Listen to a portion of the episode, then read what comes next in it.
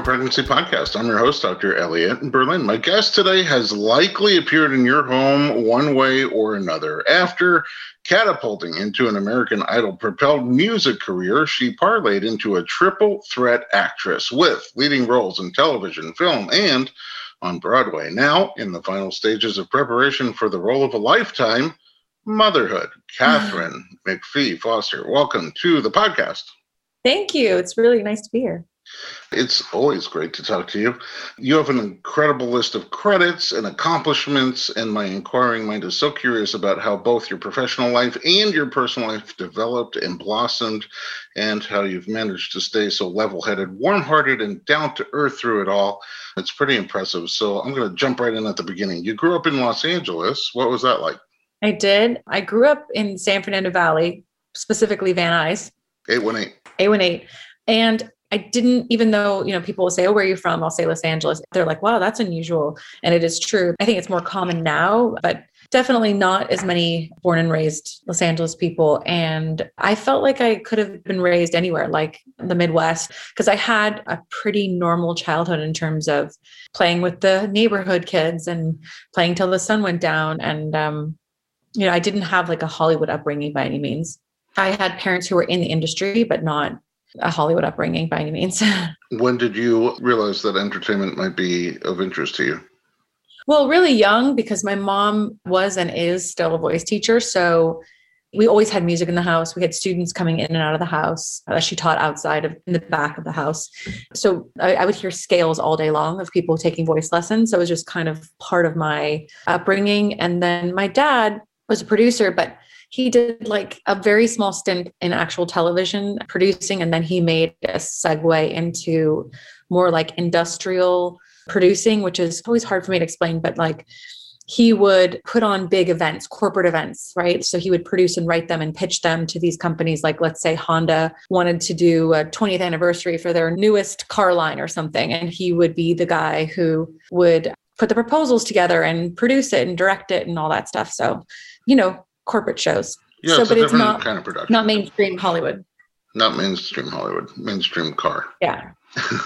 so I imagine it's kind of different. You know how when people have their bar mitzvah, they kind of read a portion from the Torah, and my father taught that to kids before their bar mitzvah. So that's what I grew up hearing. And one day, I just like came into the living room and started singing it, even though I'd never learned it, never been taught it. So that's kind of what uh, is popping in my head. Did you just like pick up music from being around it all the time? Right. It just becomes part of your everyday. People say, Oh, so your mom gave you voice lessons and all that stuff. And I said, No, actually, she didn't give me voice lessons because I was too busy creating in my own bedroom, like playing with my dolls and singing and my mom was also too busy teaching other people and she really wasn't interested in being a stage mother which is funny because if you go back and watch american idol like the episode that i was first revealed to the american public i was 21 years old. I was so bubbly. It was quite obnoxious uh, in my biased opinion. But we knew they wanted to do a hometown package on me and they liked the idea that my mom was a voice teacher. And so like my mom and i kind of it was mostly me like concocted this whole story that my mom was you know very pushy and that she was always kind of priming me for this moment and that she was giving me voice lessons. So we created this whole, I mean, you can go back and watch it. I don't recommend it, but, but yeah, I mean, like, to. yeah, exactly. It's embarrassing. I can't watch it, but I have a lot of grace for that girl. But yeah, like, you know, we created a story for the good sake of television, right? But that's not really, my mom was super busy in her own thing and she was always available to help me for the high school musical auditions and things like that. But she by no means was pushing me to take voice lessons every day and you know she kind of gave me a lot of freedom and my dad did too but i was really lucky in that parents never pressured me to be an academic because I wasn't and I was never going to be. But also just schooling, right? They were not, you have to go to school for college, you have to study this, you have to study that. They just wanted me to do my best. So I was lucky in that way to have parents who were really supportive of what I wanted to do. That's wonderful. But you must have realized that you were pretty good at singing if you were doing high school musicals. Yeah, no, I did really young. Like, I think that one of the really big blessings in life that one can attain is knowing what they want to do from a very young age. And as an adult, I felt very grateful that I always had that sort of direction and drive from a very young age. Because I think it's a blessing when kids have that, whether it's tennis or a doctor or whatever, it helps keep a child focused. And I was just really lucky with that. I never kind of wavered in what I wanted to do. I didn't know exactly know how it was going to happen or which angle it was going to be. And I didn't certainly didn't think it would be American Idol or whatever would be like my way in. But nonetheless, I think that it was it's really important that kids kind of have an idea of what they want to do. And a lot of people don't figure it out till later. It's hard. Yeah, sometimes much later. I mean, if you yeah. look at some of the most successful people, they didn't figure out what they wanted to do until they were in their 40s, and you're not and even there yet. Right, exactly. I've had quite a few girlfriends of mine who I've watched, you know, in our 20s and our 30s, and they kind of still figuring things out. And it doesn't mean that they don't have find a road to success. It's just like a little bit more challenging, straddling two different types of pathways or ideas of who they should be. And I think it's definitely something that I'm glad I didn't have to deal with. I've dealt with other things, but not that. yeah.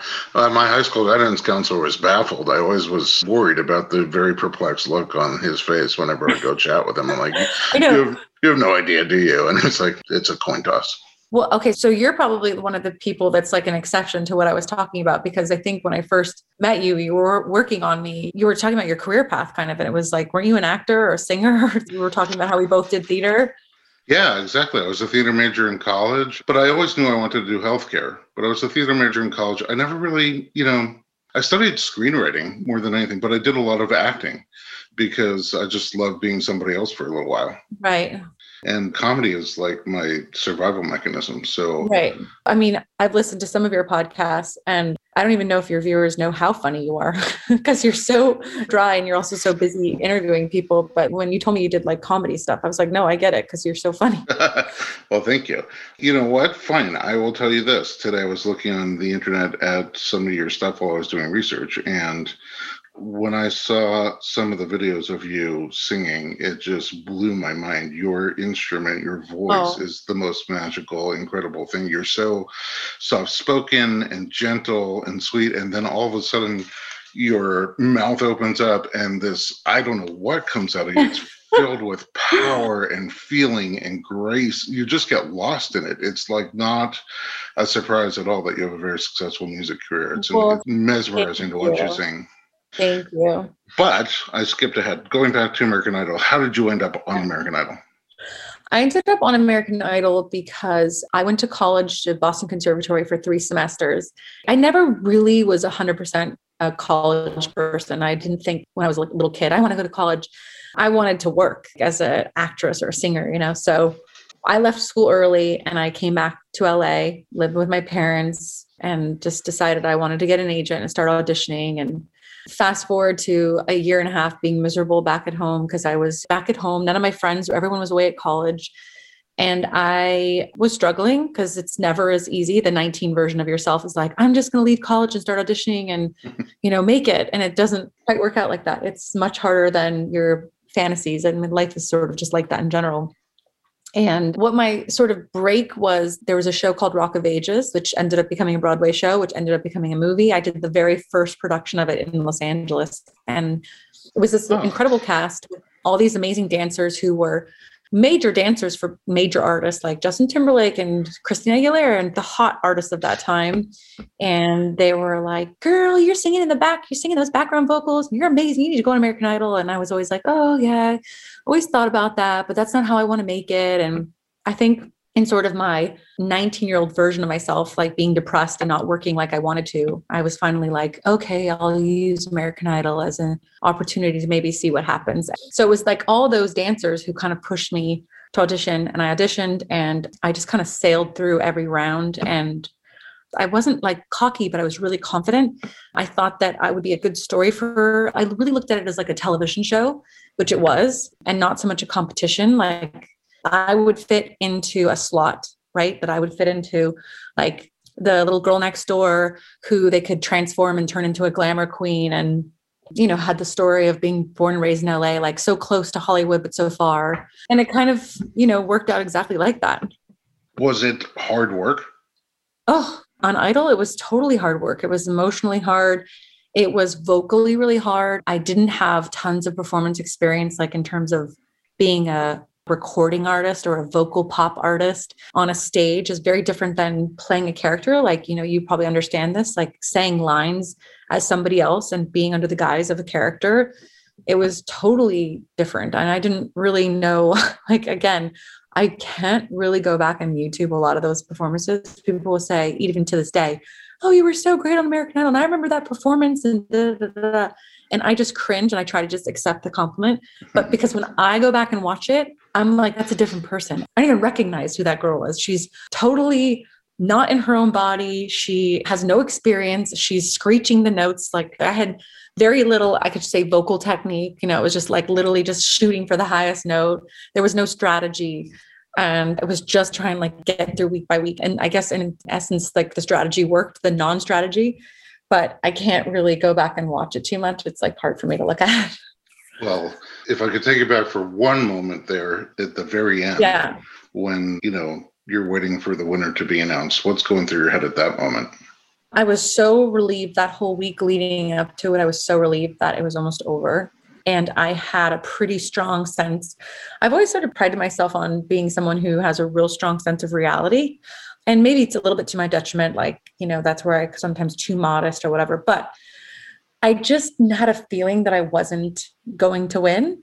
I knew that I would like do pretty well and get as far as I did. But being from a town in Los Angeles that doesn't really have like that hometown vibe. Like I think Taylor, who won, was from Alabama. It's not the same kind of rally around a contestant. So I kind of was just relieved and excited to move on and start a career, whatever that was going to look like. And it was a great journey, but I was ready for it to be over. Wow, the career looks pretty good. And not only, I mean, music, you nailed music. You could have just done music and had an extremely accomplished career already, but you also jumped over into acting. How did you make that? Well, the music thing, you know, for being like a I was a known artist because of Idol, but being an unknown artist, like I, you know, if you look back at record sales and stuff like that, I actually did really well. But in the standard of how, like the expectation of what they thought American Idol contestants were doing and should be doing, I did okay. It wasn't like gangbusters. And what I found was that I didn't really love it. I think I wasn't as happy. I mean, I was only 20. I have a lot of grace for myself. I was 22 years old. And all of a sudden, you have handlers and managers and agents and lawyers and stuff like that and performances and business i mean there's so many things. And then having to do radio shows and rub elbows with radio programmers to try and get them to play your newest single. I found that whole game to be really unappealing. I didn't enjoy that. I didn't enjoy the game.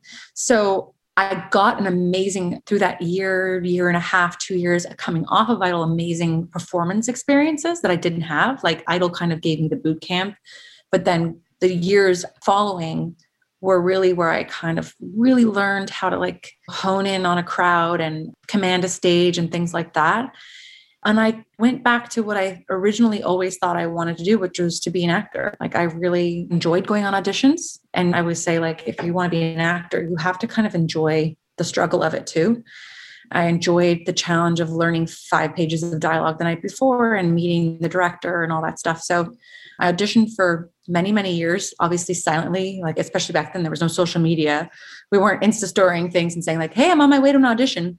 It was just you sort of did it and it wasn't until I got Smash, which was in, I don't know what year that was, 2010? I don't even know.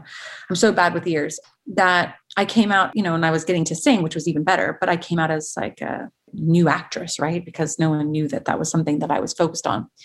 So, really, like the acting thing is more of what I've wanted to do. And I love to sing and I love music, but I don't have a huge desire to be this recording artist. And it's funny because I ended up marrying like one of the biggest music producers in the biz. I mean, he doesn't want to really produce anymore, but you know, people might think, oh, that's why she married a music producer. No, it's like not that at all.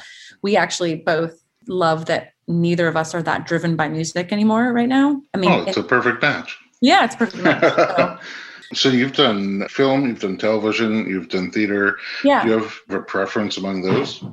Yeah, I mean, television, film, and live theater are just completely different things. There's just no comparing it. But I did just finish one season of a sitcom. I did a pilot for a sitcom once several years ago that didn't get picked up.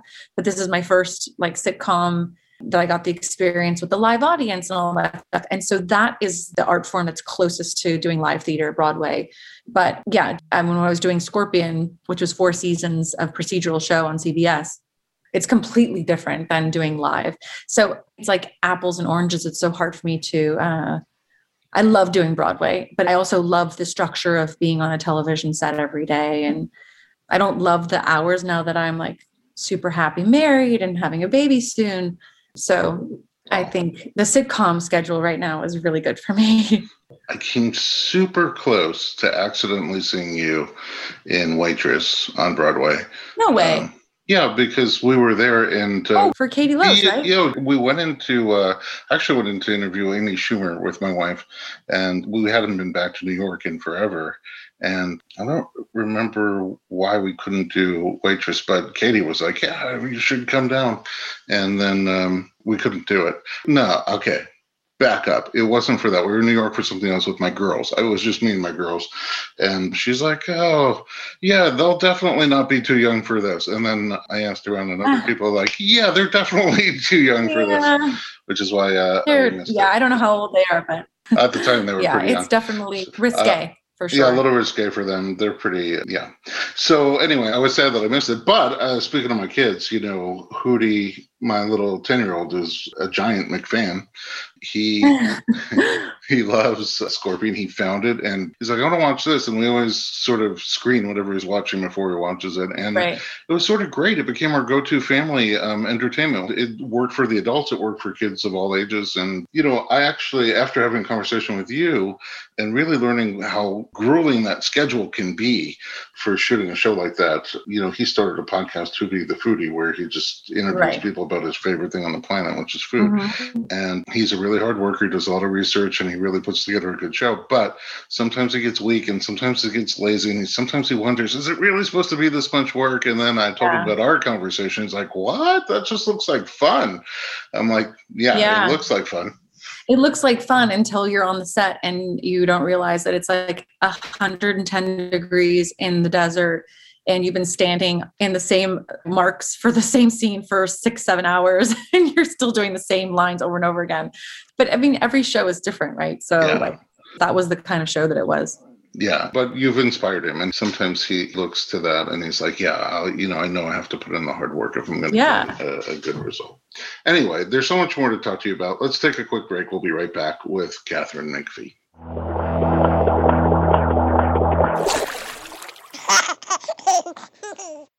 Hey everyone, it's Dr. Berlin, and I want to talk to you about something that is close to my heart. Literally, omega 3. It's a crucial nutrient that's sadly overlooked. With 95% of women deficient, Needed, the supplement brand I trust, created their brand new omega 3 soft gels. Designed by perinatal experts, they support you and your baby's well being from fertility to pregnancy and beyond. Unlike other brands, Needed's omega 3 is sustainable, pesticide free, and third party tested for purity. Plus, my favorite, it has a milder taste and smell, perfect for sensitive mamas. Don't wait. Visit thisisneeded.com and use code Berlin to get 20% off your initial order. Experience the needed difference, consciously crafted for your health and the planet.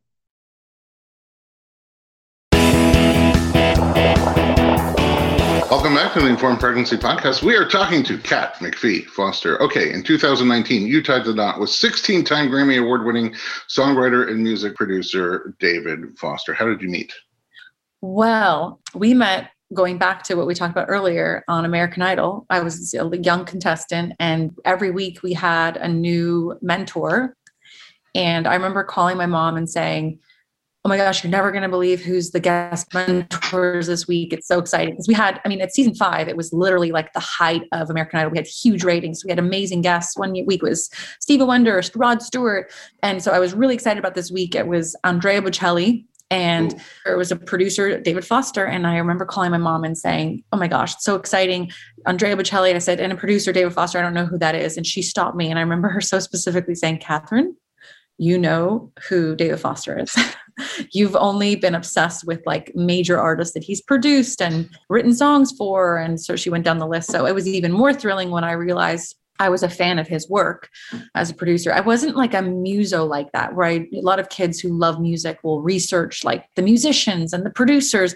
I just cared about the singer. That was all I cared about was the song and the singer. So Celine Dion was my favorite, and he discovered Celine Dion, brought her here to America, and wrote the huge hit for Whitney Houston and produced a bunch of the songs from Bodyguard soundtrack, right? So, you know, he did the I Will Always Love You iconic song. So anyway, that was my first time meeting him was on television. You can also YouTube that, but I don't recommend it again.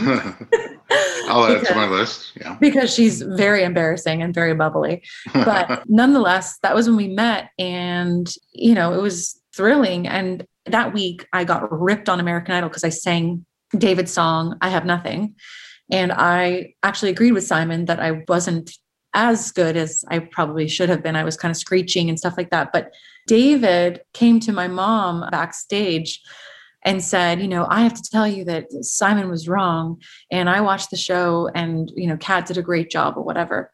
And then he got hired to produce my first single when I came off of American Idol, which was Somewhere Over the Rainbow, because your first single would technically be a song that you were really known for on the show, which was Somewhere Over the Rainbow. And so I went to his studio in Malibu. It was like this amazing studio with a huge lawn and, you know, it was Malibu. And I drove my little old Honda Civic up to his studio. My mom came. And obviously, for people who know who David Foster is and they know me, I'm not trying to skirt around the obvious. We have a huge age difference. And there was, I mean, nothing like I was very, very young, but I just loved being in the studio with him. I loved getting to know him. I felt like a huge honor to work with him as it was. Like it wasn't just something that, I mean, I, I should have felt that I was very lucky to work with him, but he had such a way in the studio with people. I know I've shared that sentiment with other people. I've heard them talk about how great he is in the studio. And I also want to tell your viewers that I'm literally out of breath right now. this is part of pregnancy. this is you're you're in it. You're like very close to the. I'm end. Very very close. I mean, I'm technically four days away from my due date. So, wow. Forgive me for your viewers if I oh, sound yeah. like a little bit out of breath. Maybe I can just talk slower. But going back to where I was, anyway, it was just a thrilling day. He recorded my vocals. He made me feel amazing. I think he even took me out to dinner with a group of people after we recorded, like the engineer and the people who were working in the studio. And it was just great.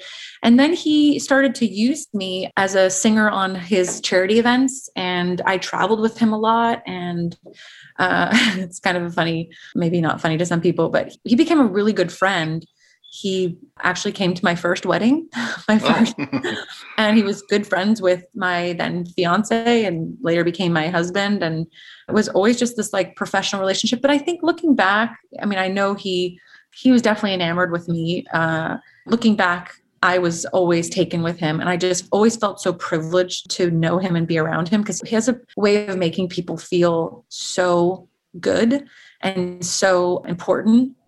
And that's how he made me feel. And I know how that's how he makes a lot of people feel. So that's one of the many gifts that he has. And then we stayed in contact. I got Smash, which was the you know Steven Spielberg produced show that made me move to New York. And we stayed friends through that. And he would text me and say he was so proud of me because the show had a lot of heat around it. And we just stayed like in contact. And um, I mean, I can't tell you how many countless events that we did together, along with other singers, of course, that he brought along. But yeah, it's a pretty crazy journey. And then when I was doing my third season of Scorpion, my sister was super pregnant.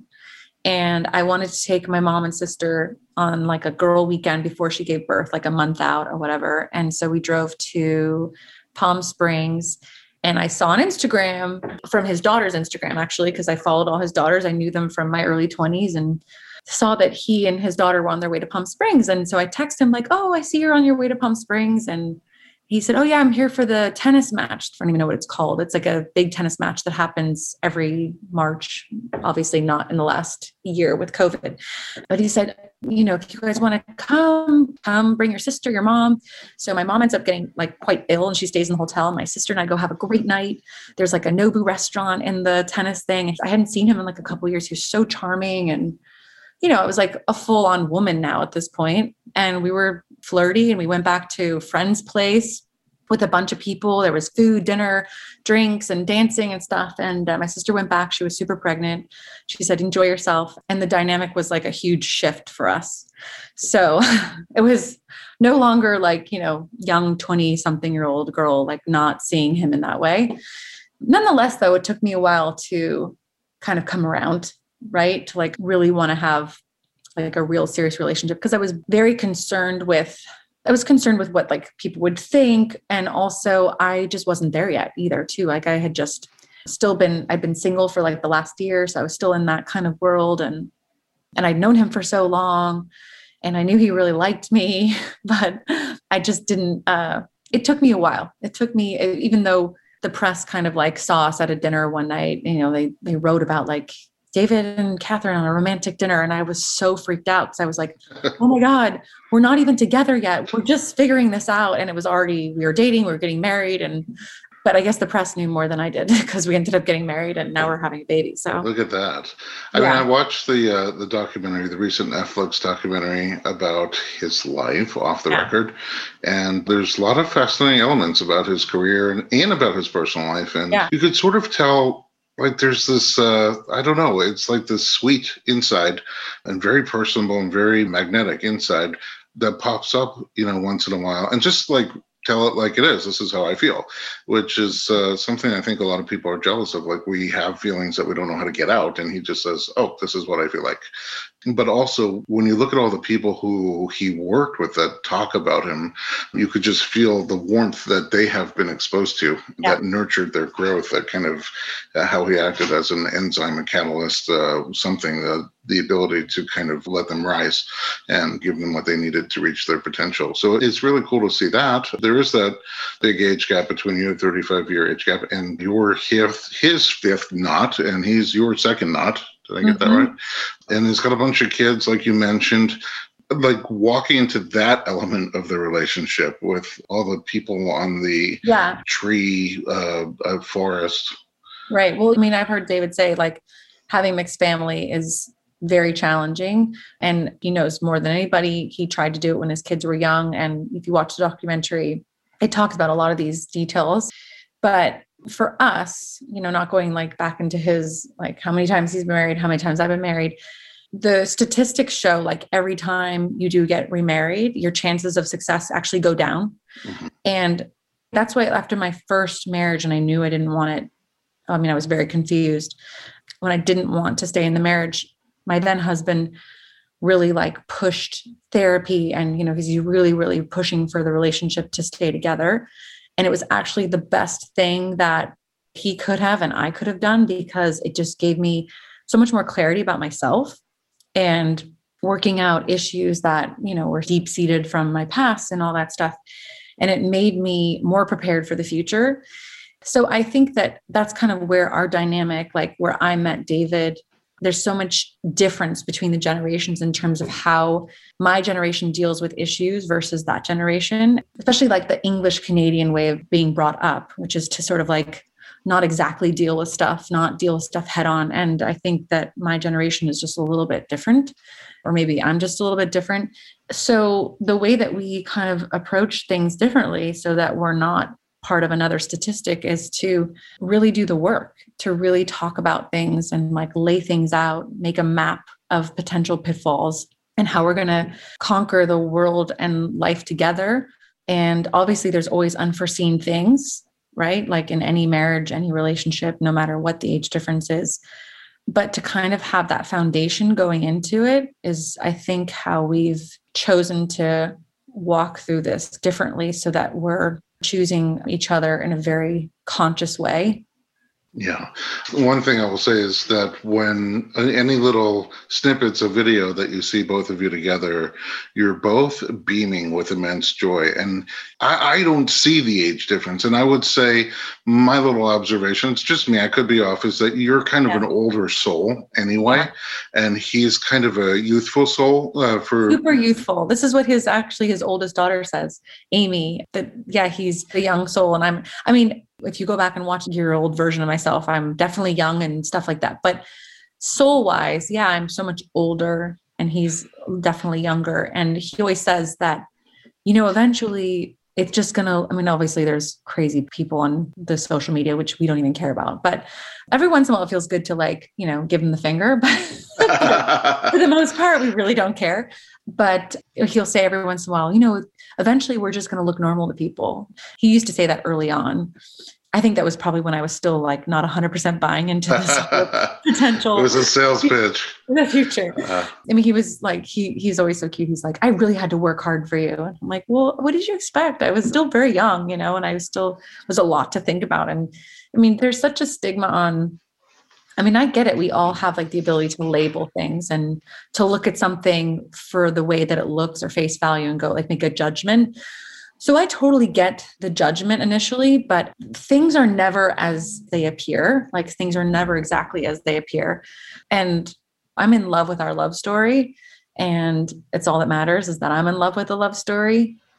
But it didn't just happen overnight. You know, I mean, we had a real journey and I had a real process and, you know, like breaking, not breaking up because well, he thinks we were breaking up. And I was like, we weren't even together. but like definitely process where, you know, I really hurt him because I wasn't 100% into the idea of it. And it just took me time. And, but, you know, like the perception of what people try to create, especially with women, like it's always the woman's fault, right? Like it's the woman who wants to be with the older man because he has money and he's had success and she wants this, that.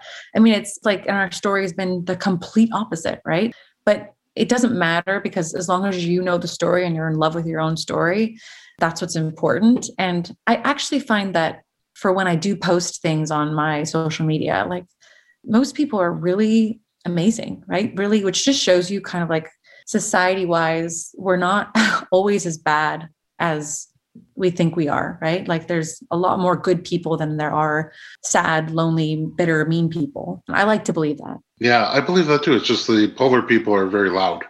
Yes. And the, uh, totally. the people who are less polar are pretty quiet. Yeah. So yeah. the silent majority, right? Anyway, to be honest, I'm not a music guy. I think partially because of my face blindness, I have never been able to connect a face to a, a, song. Right. And so I'm very musical. I'm the cantor of our synagogue, for example. Like, and I hear music and I like it all. I like all the different varieties and genres. Right. I never got into artists. So I did not know until I met you. I, I hadn't even heard of David Foster. And for you, you were like uh, American Idol. And that's kind of like you would see your name pop up here, there, and everywhere. Yeah. But I didn't really know much about you. So seeing you on social media clips and also on little clips in the documentary, it's kind of weird because if you say, okay, look, you're about to see this couple and they got this 35 year age difference and he's had this life and she's had, you're going to think you're going to see two things that would never really fit together. And it's right. not. You see two people who are madly in love and just yeah. make perfect sense. You know, age is a number again, I think you're a mature soul and he's a youthful soul, and you probably pull it even more out of each other. You pull yeah. more youthfulness out of him, and he pulls more of that maturity out of you. It looks beautiful, and and I love that love story too. Thank you. I mean, listen, I was married once before, and he was a really wonderful person. He's a really good person, and I was really lucky. I learned a lot of things from him. He'll never listen to this probably, uh, but I doubted it leading up to it. I doubted it during it, and you know, on paper, maybe it seemed like more appropriate or whatever. And there's not been one day my husband had health issues, like actually the beginning of the pandemic, had to have like surgery from an infection and all that stuff. And, you know, there was never one day that I ever doubted my decision to be with him, you know, even if we had an argument or whatever. I'm so crazy in love with him and so grateful. But it's not just like in love with him. I mean, I love I loved being around him before we were married. So that is such an important like if I could give advice to people who are thinking about getting married. And actually, someone did tell me this. My pastor, the pastor at a Christian church that I was going to at the time, his wife said, before I was getting married the first time, you have to be crazy about each other. Like, you know, you just have to really love being around each other. And it can't just be just sexual and it can't just be just friends. It has to be like a combination of everything. And so, you know, it just took me longer to figure it out, you know? Well, it's an amazing, beautiful love story. Um, and it's about to take on a new chapter because you guys are having a baby together. Let's take our last break and we'll be right back to find out about your pregnancy and upcoming birth.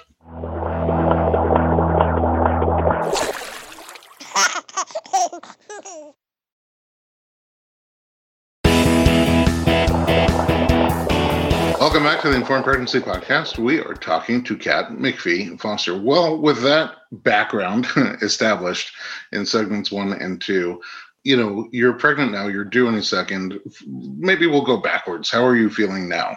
Literally any second. It's really interesting because I mean, I know you hear this all the time that women tell other women, oh my God, it's going to be like this, it's going to be like that. And eh, then you'll also hear women say, but really, at the end of the day, nobody really knows because everybody is different, everybody experiences it differently. But I can't even believe it. And maybe it's because of you. but the last few weeks, I have felt, I mean, literally due in four days. I don't even feel like I'm nine months pregnant. I feel like I should be slumped in bed. And I mean, definitely have those nights where I ate too much and I'm like, oh my God, I can't breathe that well. And it's hard to turn left to right. I have those, but I would say for the most part, other than my ankles, my feet, and my calves sort of all being one unit, I feel really good. I don't feel like tired. I have tons of energy. And I'm definitely wanting him to come. Like I'm having a boy by the time this comes out. I think people will know I'm having a boy. Uh, it'll be David's first son. Oh, wow. Which is really cool. It's something we get to share together that he's never experienced. He has all girls, and I've obviously don't have any children. So for us, it's like even more special. This boy is going to be so spoiled of God. um, King David. But um, yeah, I feel, this is a long answer, but I feel really good. And I felt worse two months ago. I was so uncomfortable two months ago, which was in sort of like middle of second trimester, end of second trimester. I was miserable during the nighttime, not during the day, but at night. Well, I'm glad you're feeling good. I mean, I think some of it is you went into pregnancy really healthy to begin with, and you know, and you're tall, which is also um, helpful. That's true and I guess you have a decent chiropractor. But the major thing mm-hmm. is that you have like a great mental and physical, I think, healthy outlook on the whole thing. You worked out a lot, and your body's just very yeah. healthy. And you know, sometimes pregnancy is just crap. Even if you are healthy, it just affects yeah. different people in different ways. So I'm really glad that yeah, you're feeling I'm, great. I mean, I want to definitely be candid about like my journey because people have said some women say they love being pregnant and some women hate it. And I feel like I have a healthy balance of I'm somewhere in the middle because I've had definitely nights and days where I've had love hate relationship. I mean, the first trimester was really hard for me. And a lot of women share that. I mean, I was short of breath really early on. I felt like I would eat something like a normal big salad that I would normally eat. And I felt as though I eaten three salads. I was so stuffed. It was really a weird transition and balance for me to figure out like the food stuff. And I can go more into that. Like I had a long history of having issues with food and body image and stuff like that. So there was a lot of challenges in that regard, but I'm so grateful to be at this very end stage where I feel really good. So yeah, you predicted my question because uh, according to uh, Dr. Google, you had eating issues as a teenager. Yeah. My um eating disorder issues, I mean, it always starts with a diet. It's like diet equals death. And what, at what age are you dieting and why? Well, I was always like very thin little girl, thin kid. And my body changed so much during puberty. Like I was one of those kids that turned 13 and like one day I woke up and suddenly my boobs were huge. Like it just everything changed. My my nose was like bigger than the rest of my face. Like, you know, I was still in middle school. I was still going to an all-girls school, thank God, for those 2 years before going into high school, but you know, I was just like this really skinny athletic kid and all of a sudden I was like not quite as thin. I couldn't eat like the burger with fries. It's just like the metabolism changed, the body changed. And so I was like really affected by that. And my mom, my dad was heavy a lot through my whole childhood. And at one point, the, all I remember is that like everybody was on Jenny Craig in the house my sister, my mom, and my dad. Love the food from Jenny Craig, by the way. and um, I love the jingle. I, what'd you say? Yeah, the, exactly. The jingles in her commercials. Yeah. I started restricting food and that is oh. like basically how kids, teenagers, people in general just get themselves into trouble because you start itemizing foods like you put food in categories like this is bad food, this is good food, this is a good day, this is a bad day. And the restricting turned into obsession with the food and turned into like binging on food, right? So it was like the all or nothing mentality. Oh my God, there's a box of donuts here. I can't just have one. I have to have 10 of them because I can never have them again. And it created this like really unhealthy relationship. But what I will say is that because it turned into a bad pattern of bulimia when I was like 16, 17 years old, which I've been candid about in the past, that issue that I had, like my mom, the way she knew how to deal with it was, was to get me a therapist, right? I mean, she never had an eating disorder. She didn't know anybody with an eating disorder. So she got me with a therapist and i spent my senior year of high school once a week driving on my own being responsible going to like meet with this woman who was amazing and she remember she looked like julia roberts so she was like so beautiful and she herself had been a recovered person from eating disorder and so it was really like a great kind of introduction into taking control of your impulses and your you know your issues your dark side your childhood issues or whatever they are. And it didn't solve the problem but it gave me the step towards self-awareness. And i struggled with it on and off for quite a few years. And then i struggled with it up until i went on american idol. And then i finally went into this program right before i went on american idol so that i could like really just put that to rest. And i was really committed to it and had great people that you know talk to me through food issues and dealing with fear foods. And it was it was amazing and it really changed my life and i'm really grateful for it. But what's interesting to bring it back to pregnancy is that when i got pregnant i mean i don't want to say through my 20s i never dealt with any food stuff. Like it's something that i think if you have issues with food it's always something that not always but there are phases where it kind of comes back into your life and sort of haunts you and then you get a hold of it again yeah, but so it never fully leaves your psyche. It's always well, sitting in the background. Yeah. I mean, I think that experts believe there can be full recovery, but I think that it's not abnormal for, you know, for it to seep back in in some regard. Doesn't mean you're full blown like back into being a bulimic or whatever. But it could also just be that like psychologically it's back in your brain of thinking about food all the time, which is not a normal thing I am a foodie, so I think about food all the time. Uh, you and Hootie both. Yeah, I think about food all the time, but it's a different thing than when it's like you're excited about what restaurant you're going to go to because you're excited about the chef versus like, oh my god, I can't eat this, and if I eat this, then next week I'm going to look like this for that. So, um, it's different. It's like food anxiety. Yeah, but when people say that with that background, you know, I see a lot of people with that history. It's kind of a mixed bag because with pregnancy, that happens all over again. That 13 year old transition, yeah. all of a sudden you look in the mirror and everything's bigger. Right. So that was interesting. Before we did this podcast, I was just trying to think of like, oh, well, what do I have to offer? Like, what do I have to talk about for Dr. Berlin's podcast? And what would people think that's interesting? And I guess that the biggest challenge for me through the pregnancy was really the body issue stuff, right? Like just suddenly came up in a way that hadn't been present in a long time. I struggled with my weight a lot on Scorpion the four years that I was on Scorpion, but it was because, like, you know, I think I was coming out of the divorce and starting a new relationship with the guy who was the lead on the show, and the schedule was really hard. So, that I understand, like, sort of why I was always up and down. But, you know, I have felt really stable in my life in the last you know four or five years and my weight has been sort of like more consistent. But feeling like there was a relapse after getting pregnant was really shocking and upsetting and concerning for me because i was suddenly so obsessed with food starting from this first trimester and i had such a distortion of the way that i looked and I mean, I look back at these pictures my husband was documenting like every day because he'd be like, take a picture of me now. Am I showing? And I look back and I'm like, oh my God, why was I so hard on myself? My point in saying all this is that I had to actually reach out to, um, and this is like the self awareness stuff that's really important tools to have that I'm grateful that I have.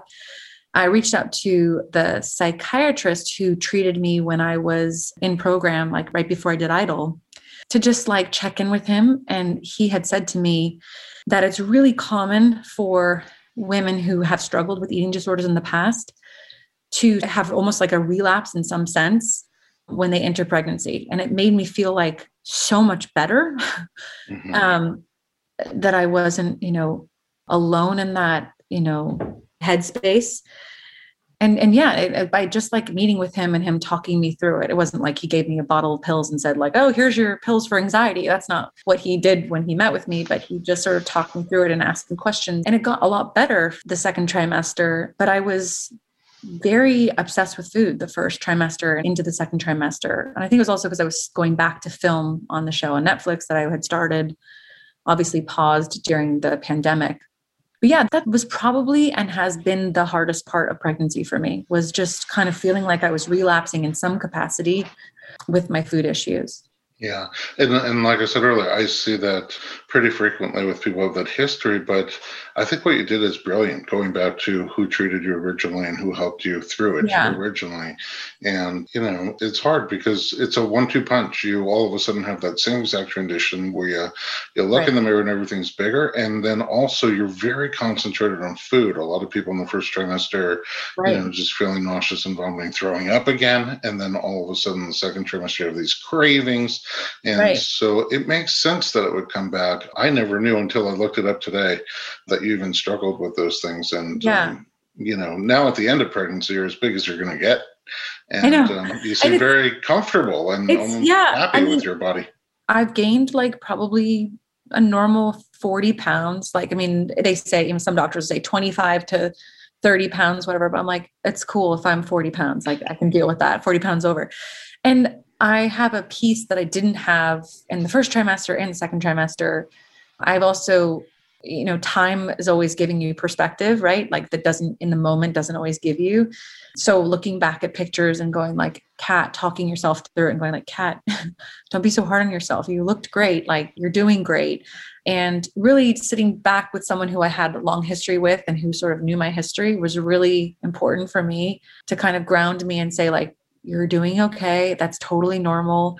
Because I was, I mean, some women are really ravenous the second trimester. I was really ravenous the first trimester. I was just oh, like, really? yeah, that must have been that placenta, like just took, like, was wow. taking everything from me. So I would get so hungry. Like, I was standing in that we were in Canada. We had to quarantine for 14 days, but we were allowed to go because my husband's Canadian to just to get out of LA from this whole pandemic thing. But when we were finally able to come out of the 14 day quarantine, you know, we would like visit some people. I mean, it was very limited opening, but I would have to bring snacks with me everywhere because the food hunger would come on so quickly. In your brain, you're like, is this just like the eating disorder version of me? Or is this actually my body you know it's just suddenly like the cues felt really different and i didn't know how to interpret them. And then when i did eat i would feel really full and it was just very confusing. It was really confusing. It, it made someone who felt like i had it kind of figured out the food issues suddenly like i didn't have any of it figured out. Yeah I appreciate that you shared that because I know it yeah. affects a lot of people, and it affects a lot more people than the number of people who talk about it. People are very quiet yeah. about it, and you know, generally beneath the surface, suffering. So, you yeah. know, I, again, I think it's brilliant that you got help and you were able to sort of differentiate between eating disorder Kat and pregnant Kat. Yeah, again, I wasn't like full blown like relapsed or whatever, but it was definitely a feeling like I was overeating and then I had that stuffed feeling where I couldn't breathe and and I couldn't figure out if I was just stuffed feeling because there was a new thing in my body that was making me feel stuffed, or if I was actually eating too much food. I was eating really fast. Um, and there's just a lot of anxiety. And so you're like, is the anxiety around food hormonal based, or is it really just like, you know, is it coming from an eating disorder based, right? Like it's like it couldn't determine the two. And um, so who knows what it was, but I weathered it. And I'm just hmm. like really grateful I'm at the end of it that I feel this good and that I look in the mirror and I'm like, yeah, my legs, my thighs, my arms are a little bit thicker, but I'm okay with it. you know, I'm, I'm like really okay with it. And I'm proud of myself that it's not, you know, I didn't gain 50 or 60 pounds or 70 pounds. I mean, by the way, some people do. And they're fine. they you know, the 25 to 35 is an average, but a lot of people gain less than that. A lot of people gain more than that. And, yeah. you know, there's healthy weight gain and there's unhealthy weight gain, even right. during pregnancy. So everyone's right. different. I, nobody should take their number and, and judge themselves. It's in context exactly. with a lot of other factors. Yeah, the um, number for me was appropriate, right? So Absolutely. And with that said, uh, even though you and David aren't really producing music together, you are about to produce a baby any minute now. And uh, as we keep saying, but it's true. Like we were like, maybe we'll record this today, or maybe you'll have had the baby. Already. I know. I know. what have you done to get ready for birth? Well, you've been really helpful because another thing that I was observing about myself is leading up to these last few weeks, I was very fearful in the weeks leading up to my final week of just like, what's the birth going to be like? And I've always had this fantasy of wanting to have a natural childbirth. My mom did it natural, and my mom like makes everything seem like, you know, just my mom's so positive. My sister. How do you define natural? Like uh, vaginal meaning vaginal birth with no epidural. That's okay I, no okay no drugs. Everybody has different definitions. So yours oh is, right because some people say vaginal but then you'll still have an epidural right? Yeah and it's there's no like clearly defined term. So for you you pictured an unmedicated birth. Yeah i mean i think it's a little bit of a romantic i don't know why. Some people might say why do you think of that as a romantic idea? I don't know i just kind of I don't know. It's just like the same way I had a romantic idea of like how you conceive, and it's not necessarily like nearly as romantic for everybody. You know, sometimes it's very technical. And so, anyway, nonetheless, that is sort of how I always thought of it. But then the whole pregnancy, I've been like, oh no, I'm definitely having an epidural. And the thing that I have, again, I pride myself on being someone who's very realistic. So the thing I've told myself is like, you don't really have to have such a set in stone plan and I've gotten much more bringing you back into it. I've talked about wanting to have a natural childbirth and I'm open to it, but I'm also open to laboring as long as I can. And if I can't take it anymore, I'll take an epidural.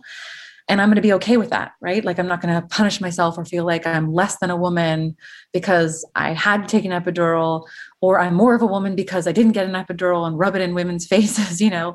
But I have an open plan and I'm not as nervous. Like, you were working on my body the first time and I sort of tensed up. You were working on something and I was like, oh, oh, oh, and you just said, like, breathe into it. And you told me, you gave me this confidence, like that I was going to be okay because you're giving me the skills to breathe through it and doing these yoga classes too. And so I feel not only physically really good, but mentally, I'm not nearly as nervous going into the labor. And I'm just going to take each contraction as it comes and I'll either make it through with no epidural or not.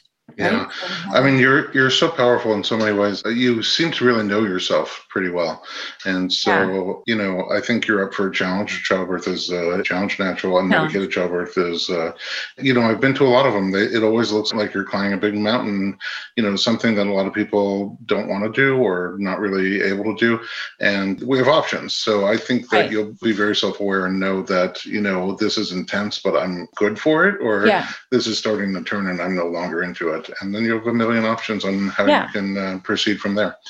But I love working with actors because you take direction really well. And so, in my ability to coach a little bit on how to surrender into something that's intense it yeah. goes easier. And also, I love working with uh, singers because your breath is so powerful. right. You know, breath is the portal of entry to taking over the automatic part of your nervous system that controls how is your heart beating. Do you feel fearful or do you feel right. safe? And you can take that over even though you're feeling very intense things you can take that over with your breath by setting the tone.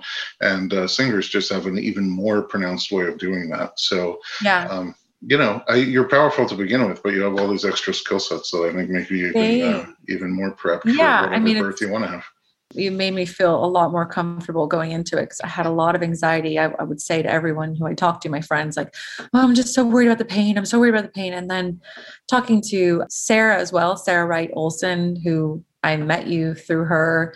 She's just like a total warrior. She loves every aspect of pregnancy and labor. So, yeah, talking to other women who've been through it, and you know, it's been really helpful. So I'm peaceful about however this goes down. Well, I'm excited for you. You know, no matter how it goes, I know it'll be good. And I hope you'll come back on the other side and tell us how it went down and yeah. How, how I'll give you my birth story. your birth story and your early motherhood experience. Um, but I can't end this podcast. I'm saving. I have a million more questions for you. I really barely scratched the surface, okay. but I just think you're so interesting and easy to talk to. But there's two things I must talk about before we okay. end this one. Number one, let's talk about lip sync battle. Oh. oh god that was fun so actually um i think that again here's the realist in me i think that somebody fell out and it came really last minute and they came to me and said like would kat want to be a contestant? And i only had like two days to prepare. Oh, wow. and it was uh, opposite jason derulo and i was of course like yes. And it was so fun because i was doing scorpion And I was dating the lead guy on the show, um, Elyes, who I still love, but um, we broke up for like the 12th time and it was very tumultuous relationship. And so we had just broken up and it was like you know i was so heartbroken every time we broke up. And going to have that show to focus on for that day was like so thrilling. And um, what else do you want to know about it? I don't know. Well, first of all, is that your choreography or did somebody? No, they had that? choreographers for the show. And I thought it was pretty clever to use Jason Derulo's song because I mean, he has so many great songs. But I will say my biggest disappointment from the show is that I won, right? That was the high. That wasn't a disappointment. I was so happy, especially like, you know, being in the middle of a breakup, right? To have just one lip sync battle, but they never sent me the belt, the freaking belt. No you know, way. I, I'm gonna get it for you. Well, can you please? Because I've, I've uh, a sneaky little connection over there. I'm gonna get it for you. And also, I will tell you this: I kind of seem like somebody dropped out, even from the observer, and I'll tell you why. Why? Because usually the two people being paired up have like some kind of relationship history. Right. And I was like, yeah, now yeah. I was like, I thought for sure it would be like you and Taylor Hicks. No.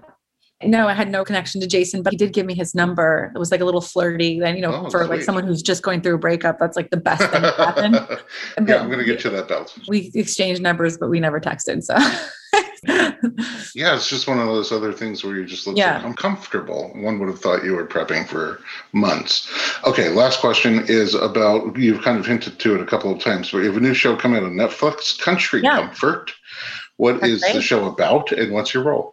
Yes, so I play the role of Bailey, who is a struggling country artist who's in a relationship with this guy long term for like nine years, and they're in a band together and he decides to replace her with a blonde, young little thing. And I mean, sitcom. Okay. So she's completely distraught. She gets in her car, she drives, her car breaks down. She lands in front of this ranch and she knocks on this door. And it's this house full of all these kids. And they think that she's the new nanny. And she's very confused. She's like, no, no, I just want to use your phone. Mm-hmm. It takes place in Nashville. I have a little Southern draw. Oh, um, picture so already. It's, really, really fun. And the great thing is, once again, another show that I get to like sing. And now in this case, I get to do some funny lines and comedy and long speeches and talk quickly and have a live audience. And it's kind of like um, our showrunner was an executive producer on The Nanny, which was with Fran oh, Yeah. Yeah. So she is our showrunner. So she's kind of created this like the nanny meets the sound of music set in the world of Nashville. And I just loved the script. I didn't know it was going to be a, a sitcom, but I thought it was actually just going to be like a half hour Netflix, like single camera thing.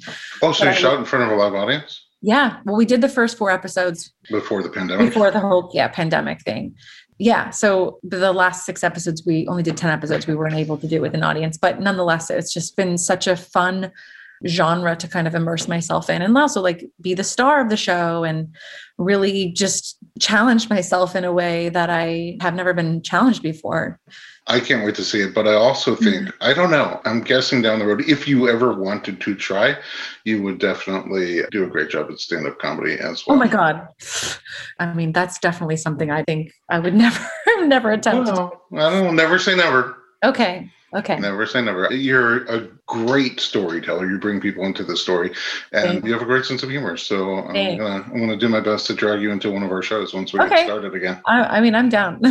Amazing, Kat. I've taken up a tremendous amount of your time. I love talking to you. I'm very excited for you. I'm sending you the thank you best birthy mojo and juju that I have. I might get to see you one more time before this baby pops out. So yes. I actually now feel like he's not going to come till like another week because I was having all these cramping and like the crazy lightning crotch, for lack of a better term.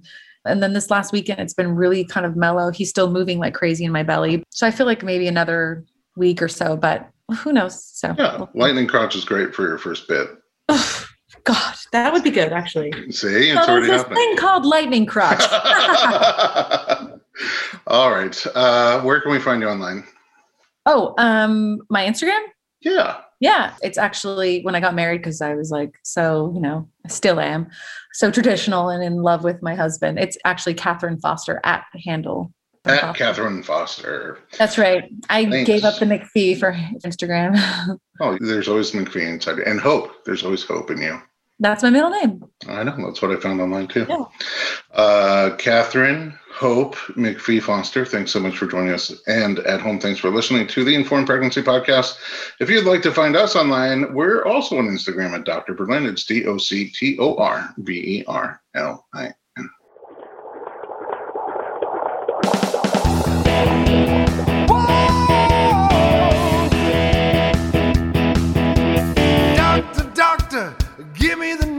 I got